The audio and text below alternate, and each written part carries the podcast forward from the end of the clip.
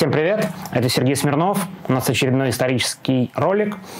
В прошлый раз мне написали в комментариях о том, что хотели бы чаще видеть мои ролики, и по этой причине я завел Patreon.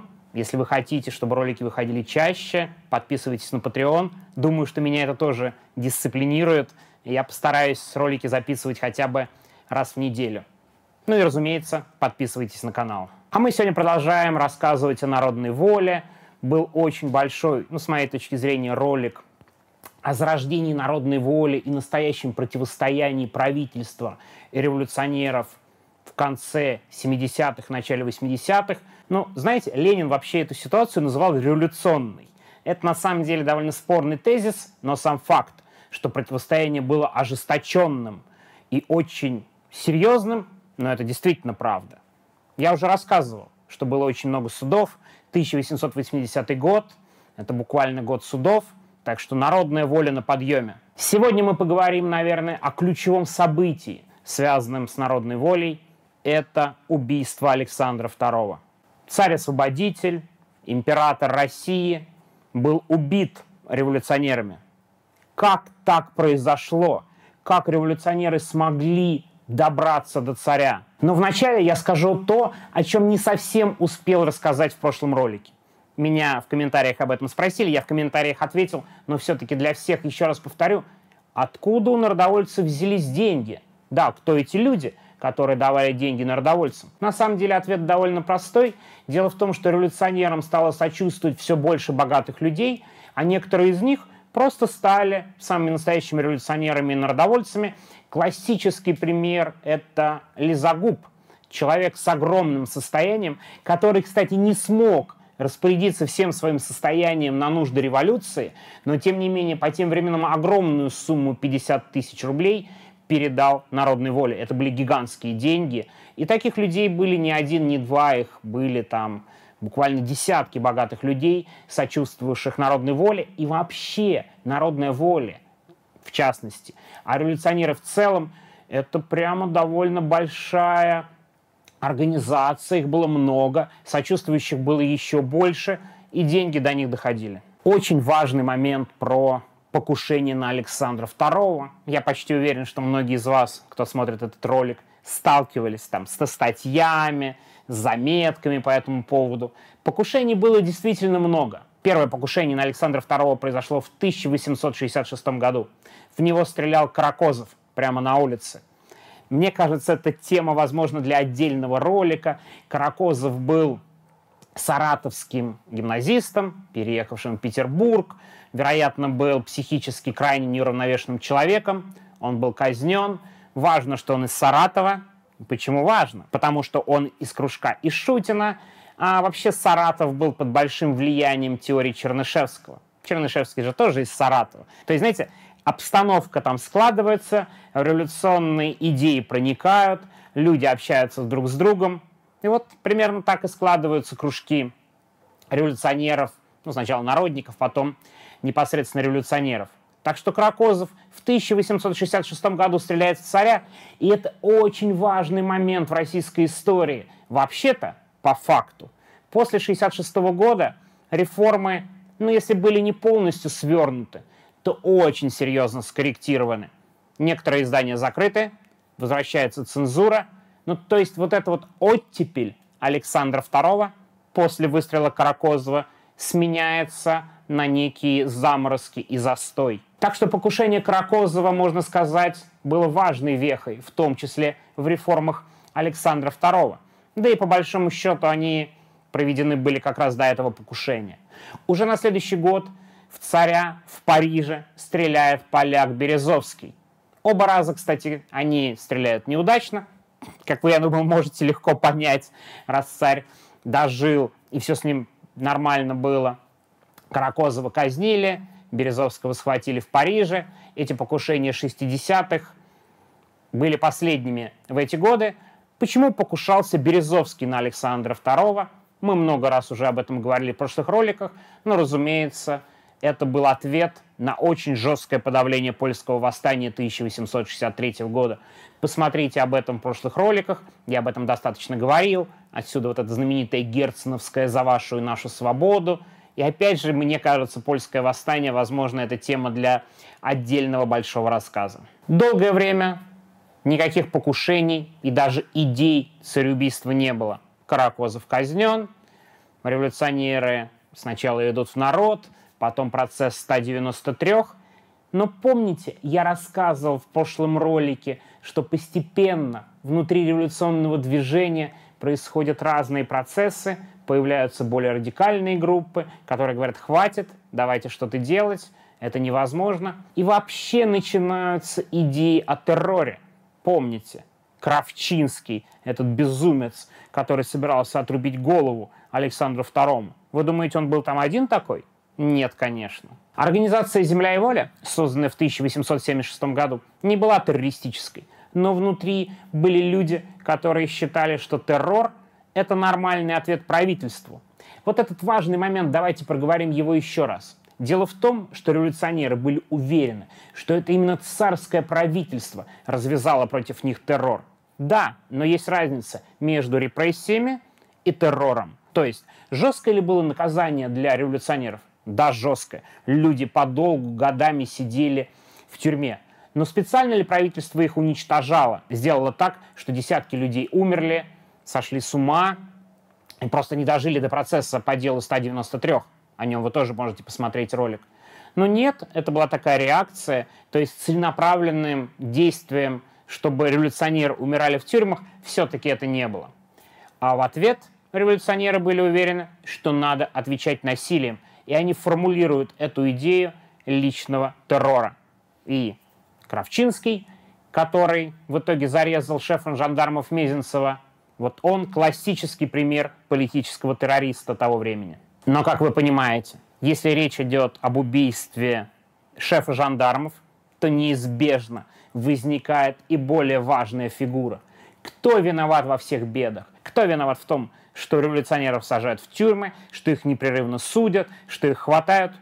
Правильно. Во всем виноват верховный правитель, царь Александр II, который реформу нормально не провел, остановился на полпути, потом начал сворачивать все свои реформы.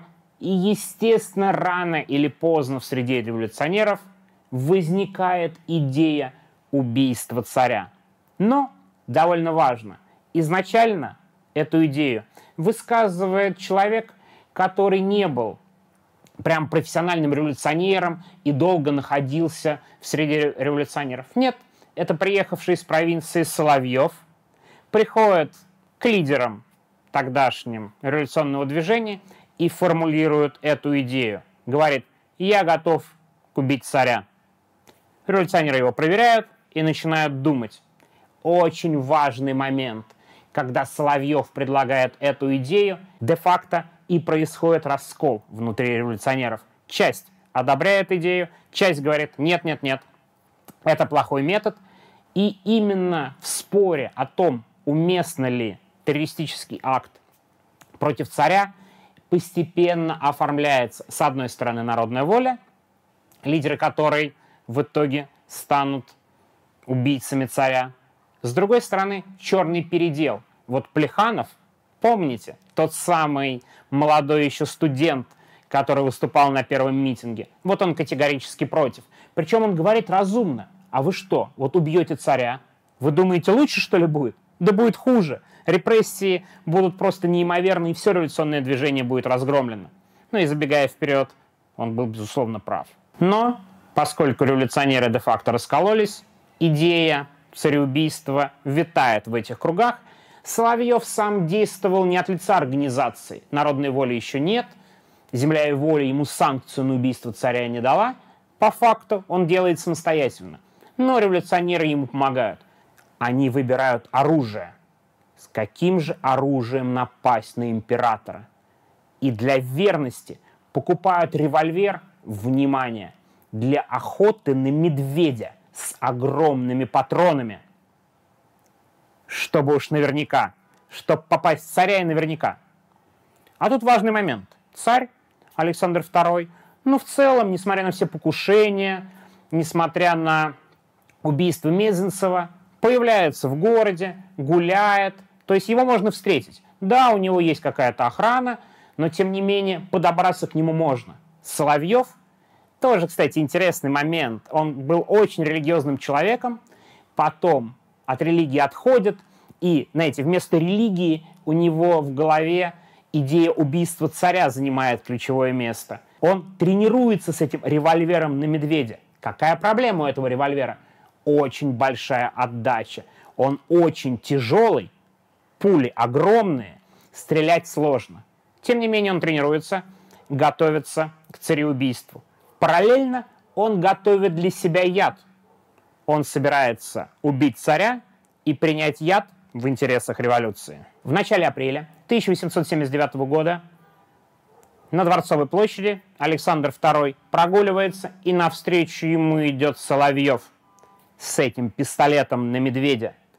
Когда они правнялись с царем, даже проходит чуть-чуть, Соловьев достает пистолет и начинает стрелять. Александр II, он был человеком военным. В него стреляют, у него оружия нет, охрана где-то ну, относительно далеко. И он начинает убегать от Соловьева, который первым выстрелом не попал. Большая отдача, он не может этим тяжелым револьвером прицелиться, стреляет еще раз, и Александр II в центре столицы, царь, император, бежит от человека с револьвером просто буквально зигзагами. Сам Александр II потом писал, что за мной охотились как за зайцем. Он реально бежит зигзагами, а Соловьев в него стреляет.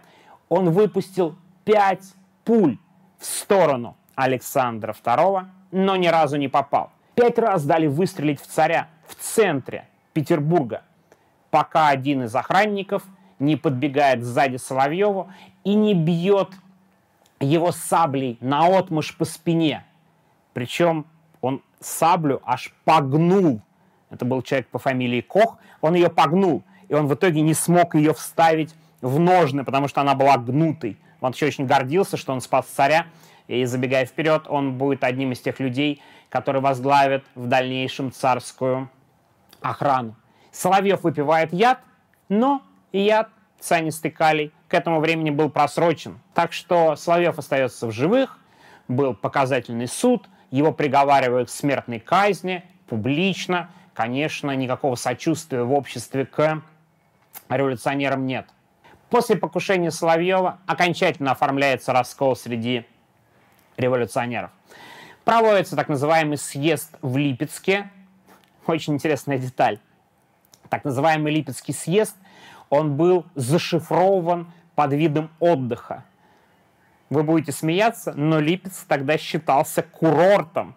Туда приезжали как буквально в Сочи или в Крым на воды, отдыхали. И вот революционеры, проводя этот Липецкий съезд, уезжают якобы на пикник, берут пару пива, еду, делают вид, что они отдыхающие, а на самом деле они обсуждают создание народной воли, с одной стороны, а с другой стороны, внутри уже закладывают убийство царя.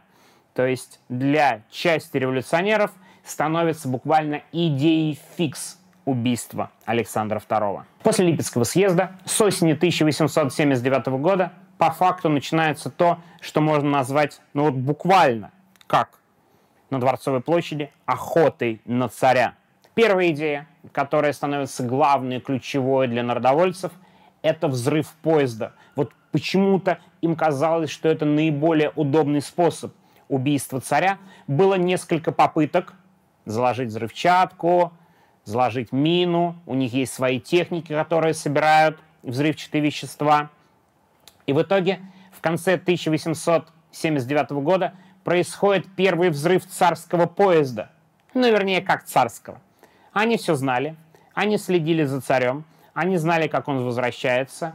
И, по идее, царь всегда передвигался примерно в одинаковой последовательности.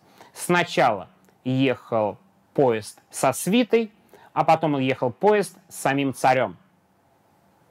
Именно так происходило и в этот раз, но маленькая деталь. Поезд, на котором ехала свита, немного сломался, и в этот раз традиционная последовательность была нарушена. Народовольцы закладывают мину, но взрывают не поезд с царем, а следующий за ним поезд со свитой. Он сходит с рельсов, взрыв, кстати, не настолько мощный, как надеялись народовольцы, он неудачный, никто не погиб и даже серьезно не пострадал, но сам факт, взрывается царский поезд.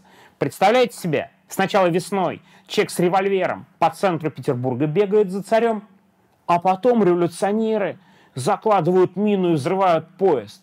Вы представляете общество, как на это реагирует? Реально полностью меняется общественная обстановка. Ну, то есть главное событие – это вокруг царя и вокруг этих покушений. Ну, то есть все в шоке. Как так? Что происходит? Откуда берутся эти неуловимые революционеры? Следующий год их, например, постоянно судят, но меньше их не становится. Следующее событие.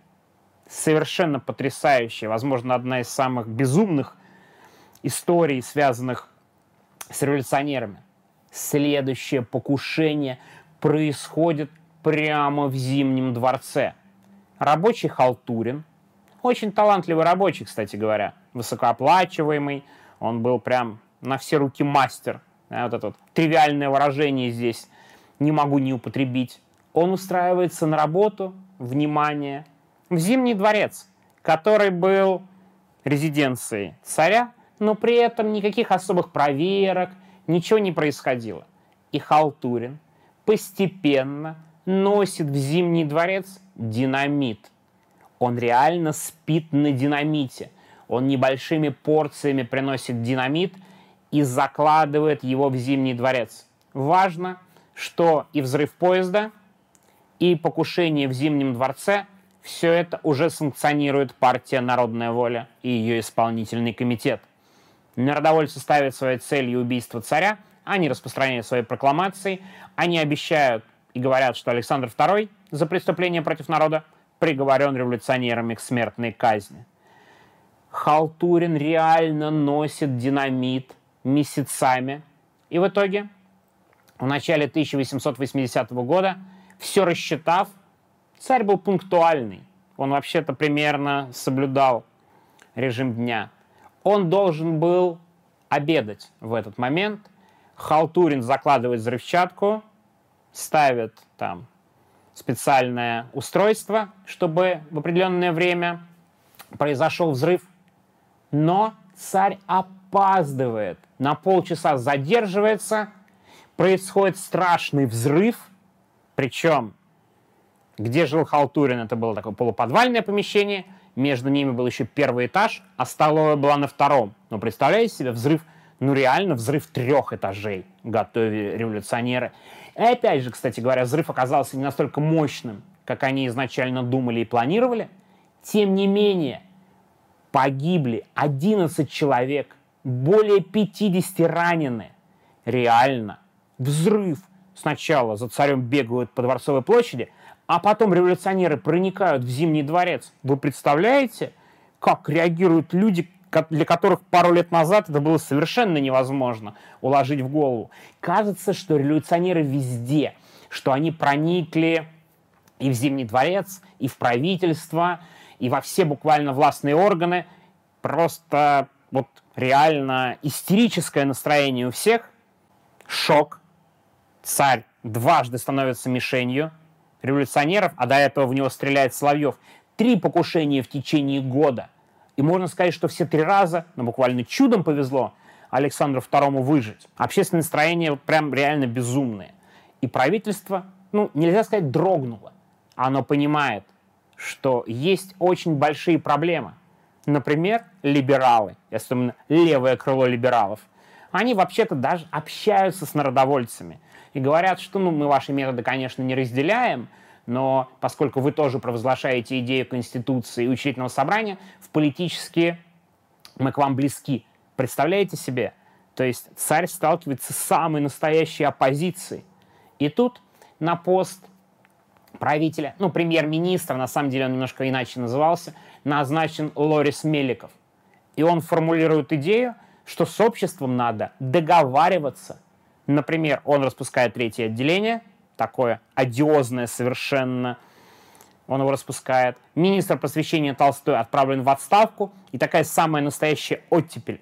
Общество ждет от Лорис Меликова Конституции, что Конституция должна положить конец этим коварным и страшным революционерам. Все это происходит на фоне, ну, реально общественной паники из революционеров, которые везде.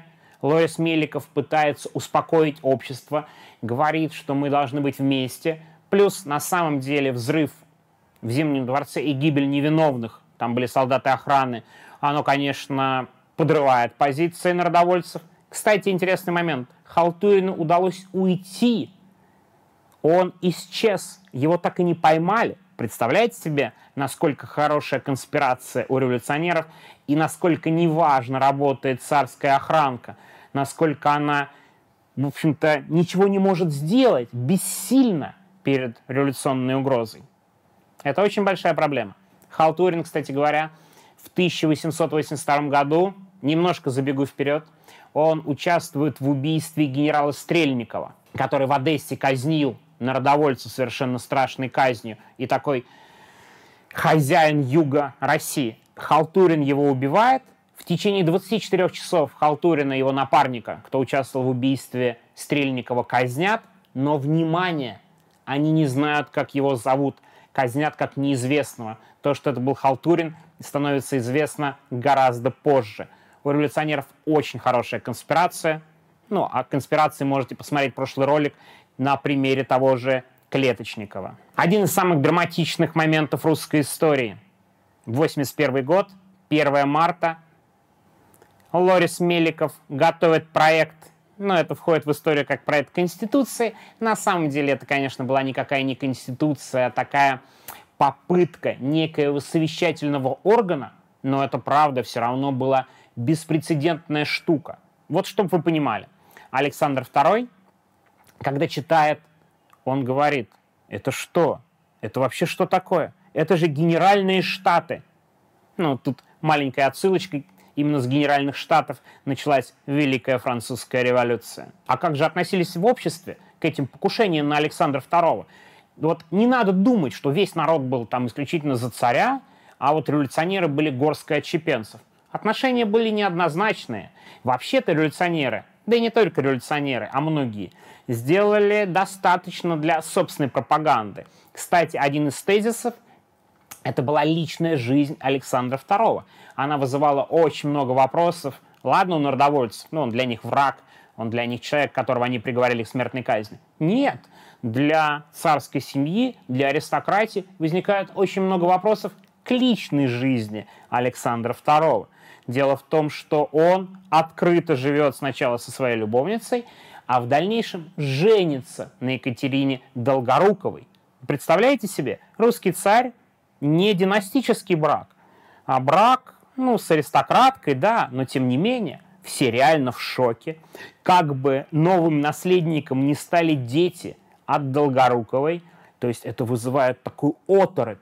А между прочим, народовольцы об этом тоже пишут в своих прокламациях. Посмотрите-ка на этот моральный облик правителя. То есть разговоры были самые разные, и простые люди, многие привлекались к ответственности за обсуждение морального облика царя. Ну, то есть, да, вместо борьбы, чувствуете стиль, вместо борьбы с революционерами и террористами гораздо проще же а, допрашивать какого-то крестьянина, который напился водки и говорит, что что-то царя там какая-то любовница, бог знает какая. Конечно, раз, можно все оформить, протокол, оскорбление его величества и так далее. Так же проще работать, верно? Так вот, Лорис Меликов пока готовит Конституцию, в кавычках, ну вот это вот совещание, вот эти вот новую форму взаимодействия с обществом, готовится и народная воля. Покушений долго нет. Почему? Потому что народовольцы решили подготовиться наверняка на этот раз – они месяцами следят за царем. Много людей вовлечены в слежку. Между прочим, этим занимаются и лидеры народной воли. Андрей Желябов и Софья Перовская.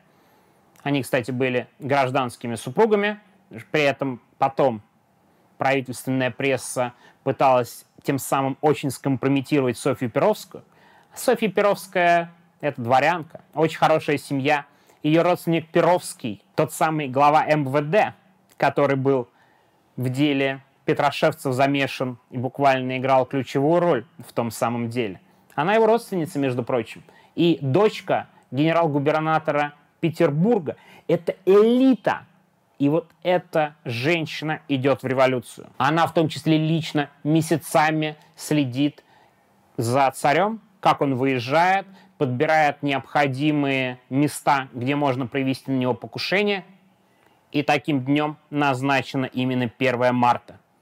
Но у народовольцев проблема. Дело в том, что за два дня до готовившегося покушения задержан, ну, де-факто лидер народной воли Андрей Желябов.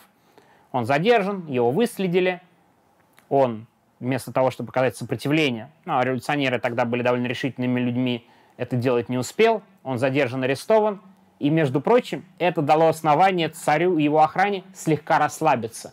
Один из ключевых людей в народной воле арестован, но они точно, кстати говоря, не знали, какая у него роль. Конспирация была на очень высоком уровне у народной воли. Тем не менее, один из ключевых революционеров арестован, можно слегка расслабиться, и это была ключевой ошибкой. Перовская берет на себя по факту подготовку к убийству царя. План был следующий. Вообще-то изначально народовольцы планировали царя взорвать. Для этого они сняли сырную лавку на Садовой. Вообще бесконечно можно говорить об этом покушении, прям буквально часами, о том, как эта сырная лавка, революционеры под видом купцов выглядели неубедительно. Это вызывает очень много вопросов. Туда приходит полиция, проверяет, ничего не находит. А у них там ход, у них там земля, у них там подкоп. Как они этот подкоп рыли, это очень интересная, прям отдельная тема, но сам факт. Этот подкоп им не понадобился, потому что царь поехал другой дорогой, хотя у них все было готово. Но, поскольку он поехал э, другой дорогой, Перовская быстро собирает второй вариант покушения на царя. А он заключался в том, что есть четыре метальщика, которым сделали специальные разрывные бомбы и выдали каждому из них по бомбе. Эти четыре человека встают на Екатерининском канале в разных местах.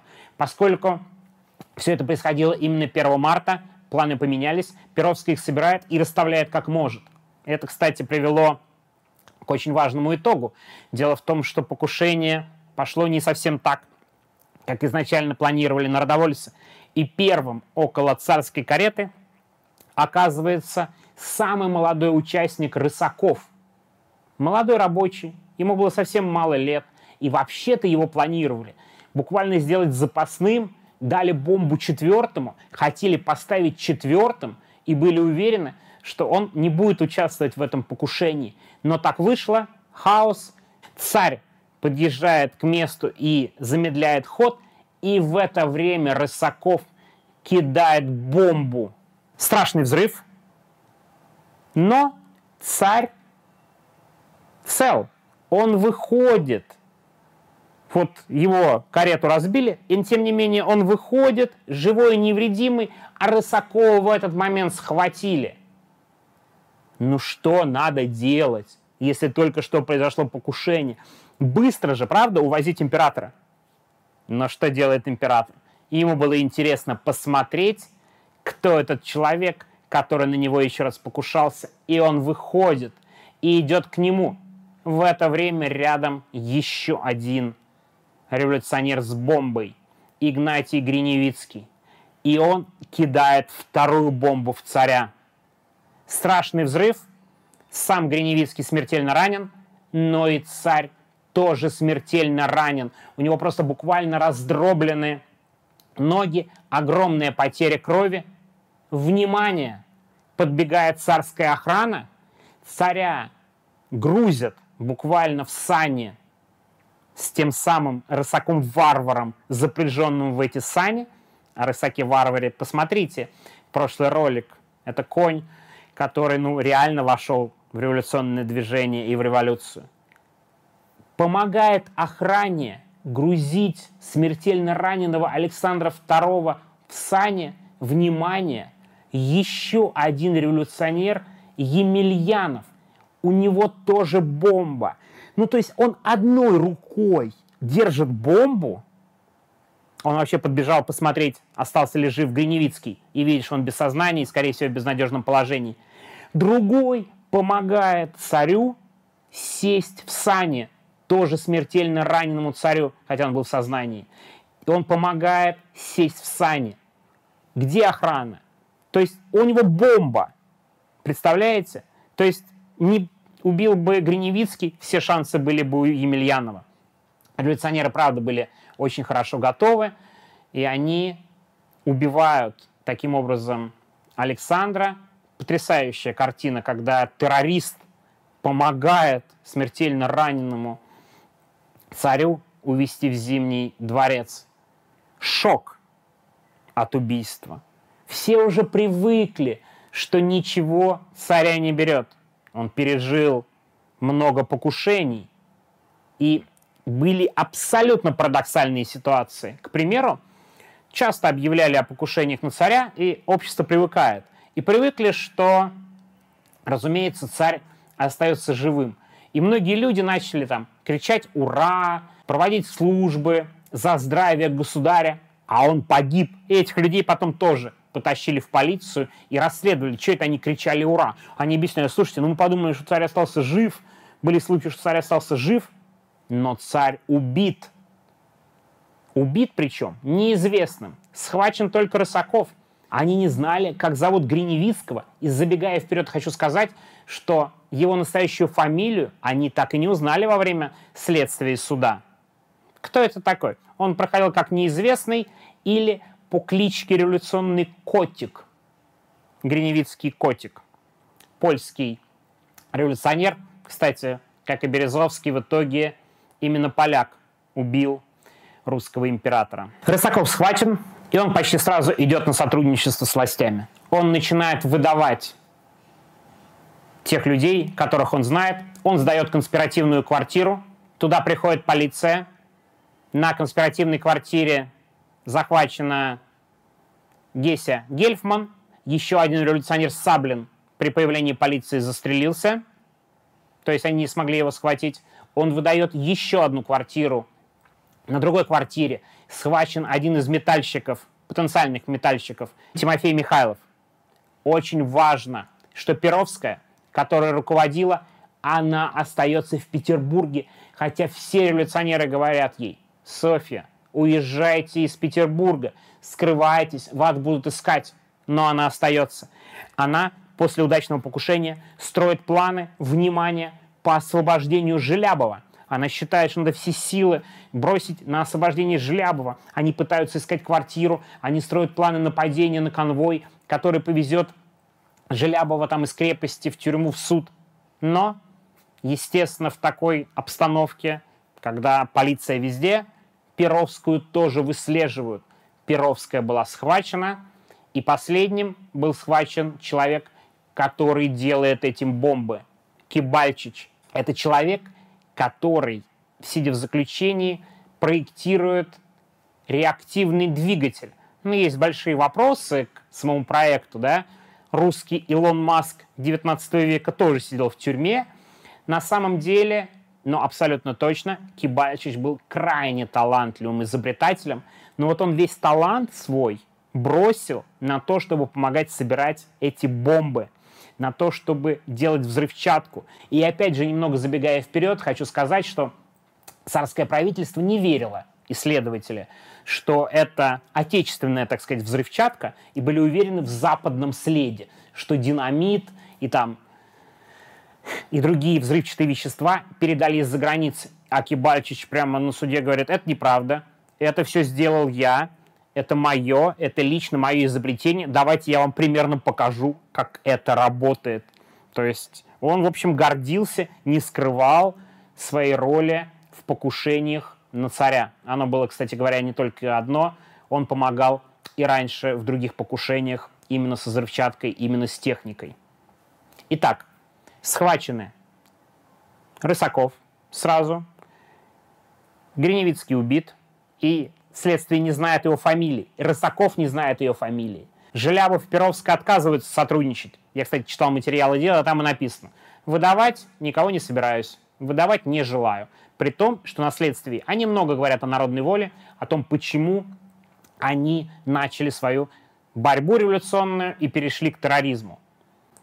Перовская участница покушения, Геся Гельфман, там у нее именно жили революционеры, и она держала э, конспиративную квартиру, тоже сидит. Тимофей Михайлов, участник покушения, сидит. Кибальчи сидит, но очень важный момент. Желябов формально не имеет отношения к покушению, но узнав об убийстве царя, он говорит и просит, судите меня со всеми. Я инициатор и организатор этого покушения. Он буквально просит себя включить в эту организованную группу цареубийств. Изначально арестован только Рысаков, кстати говоря. В первый день арестовали только Рысакова. И правительство, конечно, присоединяет к Рысакову Желябова. А Желябов почему так сделал? Очень большой вопрос. До сих пор непонятно. Вполне возможно, он боялся, что Рысаков, этот молодой парень, реально буквально подросток, будет неправильно вести себя на суде и захотел подкрепить, так сказать, своим авторитетом, своим личным мнением этот публичный, как ему казалось, главный процесс э, в революционной истории России. Так что Желябов берет вину на себя, говорит, я участвовал в этом цареубийстве, действительно, моя вина большая, я согласен, судите меня со всеми. Несколько недель после убийства царя, ну реально страна в оцепенении. Начнется ли революция? Народовольцы, кстати говоря, по своей наивности были абсолютно уверены почему-то, что из убийства царя может начаться революция. Но нет никакой революции. Нету абсолютно. Никаких революционных настроений. Никто никуда не выходит. Полное такое оцепенение. Все ждут, что будет дальше. И это момент, когда исполнительный комитет народной воли несколько раз обращается к Александру Третьему, требуя Конституции, созыва учредительного собрания и гарантируя, что в ответ на это они прекратят свою террористическую деятельность. Представляете себе вот эти напряженные пару недель буквально с момента покушения до ареста 17 марта Софьи Перовской. Сколько? 17 дней она была такой ключевым организатором. После этого стало понятно, что а, никаких народных выступлений и волнений, по крайней мере, в крупных городах нет. Они вообще-то были, мы об этом поговорим чуть попозже, но их нет. Никакой революции нет. А Александр III, вступивший вместо Александра II, не собирается идти на уступки террористам. И напротив, очень жестко реагирует на это покушение. То есть то, о чем предупреждал Плеханов еще приготовившимся покушение Соловьева, оказывается абсолютно точным. Очень жесткий ответ правительства. Народ сочувствует убитому царю. Революционеры и так, которые теряют свою популярность плюс-минус после там покушения в Зимнем дворце, тут окончательно от них все отворачиваются. От них отворачивается общество, которое ждало Конституцию. Ну, разумеется, Александр III все эти конституционные идеи, все эти уступки обществу быстренько сливает. Нет, никакого Лорис Меликова больше нет, он в отставке, никакой конституции речь даже близко не идет, и начинается самое настоящее закручивание гаек. Вот такие вот наивные народовольцы получают жесткий, ну и на самом деле вполне ожидаемый ответ. А что же суд? Это же такая ключевая штука. Тут явно убийцы, террористы. Они сами не скрывают. Рысаков сотрудничает. Ему, кстати, не жмут руку, с ним не здороваются в зале суда другие революционеры. Казалось бы, идеальная ситуация для царского правительства. Народовольцев или первомартовцев, как тогда принято, судят в особом присутствии Сената. Желябов отказывается от адвокатов и защищает себя сам. И знаете, что пишет Желябов, понимая, что шансов никаких нет? Он пишет обращение – вы, Сенат, принадлежите к правительству. Мы, революционеры, с правительством боремся. Поэтому вы, Сенат, особое присутствие Сената, заинтересованное лицо. Поэтому вы не имеете права нас судить. А нас судить должен суд присяжных. Желябов буквально нападает публично и требует суда присяжных. Разумеется, он получает отказ, никакого суда присяжных. Обычный суд, где, конечно же, сам судья помогает обвинению, прокурор Муравьев очень красочно и ярко выступает, но, знаете, несколько вещей меня на суде совершенно поразили. Первое, в контексте 21 века, как это будет выглядеть. Я сейчас вам поцитирую Муравьева, который недоумевает, почему за покушением стоит именно Софья Перовская. Цитата. Если этот исполнительный комитет так правильно организован и руководил всем этим делом, то неужели, когда был арестован Желябов, организатор злодеяния, неужели у исполнительного комитета не нашлось более сильной руки, более сильного ума, более опытного революционера, чем Софья Перовская? Неужели слабым рукам женщины, хотя бы она была сожительницей Желябова, можно передать такое дело, как преемство по исполнению злодеяния? Ну, то есть, представляете, он реально недоумевает, что женщина вообще-то участвует в террористической деятельности. Что вы, лучше никого не могли найти? Поумней, посильней? Конечно, меня вещь, там много интересных было деталей на суде. Сама Перовская ярко выступает, ну, по тем временам ярко, хотя, ну, вина доказана, они не отрицают же. Главной целью этого заседания было показать позицию народной воли. Но, тем не менее, меня, конечно, вот эти слова о том, что «а вы что, не могли найти мужчину? Что это баба тут у вас руководит цареубийцами? Что это такое? Конечно, совершенно потрясающе звучит. Лично для меня это прям крайне удивило эта цитата Муравьева. Сам Желябов делает неожиданные заявления на суде, неожиданные для публики. Кстати, суд над первомартовцами – последний публичный политический процесс в Российской империи. Дальше такой публичности не будет. Мало того, в принципе, и здесь им не дают особо говорить. К примеру, судья 29 раз перебивает Желябова, когда он говорит, как в то время писали, защитительные речи в свое оправдание, в свою защиту. Из любопытного, о чем говорили террористы на суде, и Перовска, и Желябов объясняют, почему они перешли к террору, что вот хождение в народ, очень жесткие репрессии. Изначально они были против. Изначально народная воля – это не террористическая организация, а политическая. Кстати, в советское время историки любили говорить о том, что террор был только частью деятельности народной воли. Ну, на самом деле формально это так, у них там программные документы были. С другой стороны, всю свою энергию они бросили на цареубийство.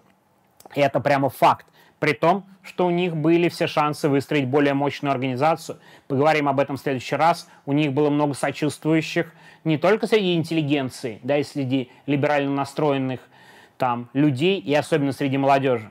Сочувствующих было гораздо больше, чем представлялось и в то время, и вообще кажется. К примеру, чуть-чуть забегая вперед, но у народной воли была военная организация, состоявшая из офицеров. Внимание! кружки этой военной организации были в 40 городах страны. В 40. Представляете себе, какой масштаб революционной организации? Но об этом поговорим в следующем ролике. Вернемся к суду. Желябов на суде говорит, что он не анархист. Он, цитирую, говорит, я государственник, я понимаю, что государству нужно. Это первая деталь. Второе, он выступает сторонником соглашения с властями. Вы нам делаете уступки, и мы идем на уступки. Ну, примерно то же самое, что писали народовольцы в обращениях к Александру Третьему. И вообще в обществе разные настроения. Знаменитый Лев Толстой пишет письмо и просит встать выше и по-христиански помиловать цареубийц. Но Александр Третий, разумеется, ну тоже можно понять, этого не делает, все приговорены к смертной казни, кроме Гесси Гельфман. Она беременна, сначала ее смертную казнь осрочили до рождения ребенка, потом ей сменили смертную казнь вечной каторгой, но надо сказать, что и ребенок умирает вскоре после рождения, да и сама Гесси Гельфон проживает в крепости, заключенный всего пару лет и умирает там. Остальные пять человек приговорены к смертной казни. Андрей Желябов, Софья Перовская, Николай Рысаков, Тимофей Михайлов, который отстреливается на конспиративной квартире, и Николай Кибальчич, тот самый техник. И всех их пятерых публично казнят при огромном скоплении народа. Публичная казнь. Но перед казнью одна деталь, на которую я обратил внимание э, в книге Троицкого. Николай Троицкий – это, наверное, лучший советский специалист по народной воле. Он написал много книг. У него такой марксистский взгляд – это очень серьезная проблема, потому что он часто не критичен. И он дает это даже не в тексте, а дает это в сносочке. Но вещь, которая меня, наверное, во всей истории с народовольствами просто чуть ли не больше всего потрясла. Я просто до этой книги об этом не знал. Он пишет, что вообще были устойчивые слухи, что народовольцев, схваченных по делу о покушении 1 марта, пытали – ну, это одно из объяснений, к примеру, признательных показаний Рысакова. Были очень устойчивые слухи, что их пытали. Якобы один из казненных, Тимофей Михайлов, когда их везли, пытался об этом кричать. Ну, по крайней мере, слухи об этом расходились. И об этом писали активно, в том числе Кропоткин в прессе. Но о том, что к задержанным применяются пытки, пишут не только сочувствующие революционеры – к примеру, один из таких консервативных авторов пишет Каткову, о Каткове я уже рассказывал, это такой апостол самодержавия, который как бы все раскатать, революционное движение и всех посадить.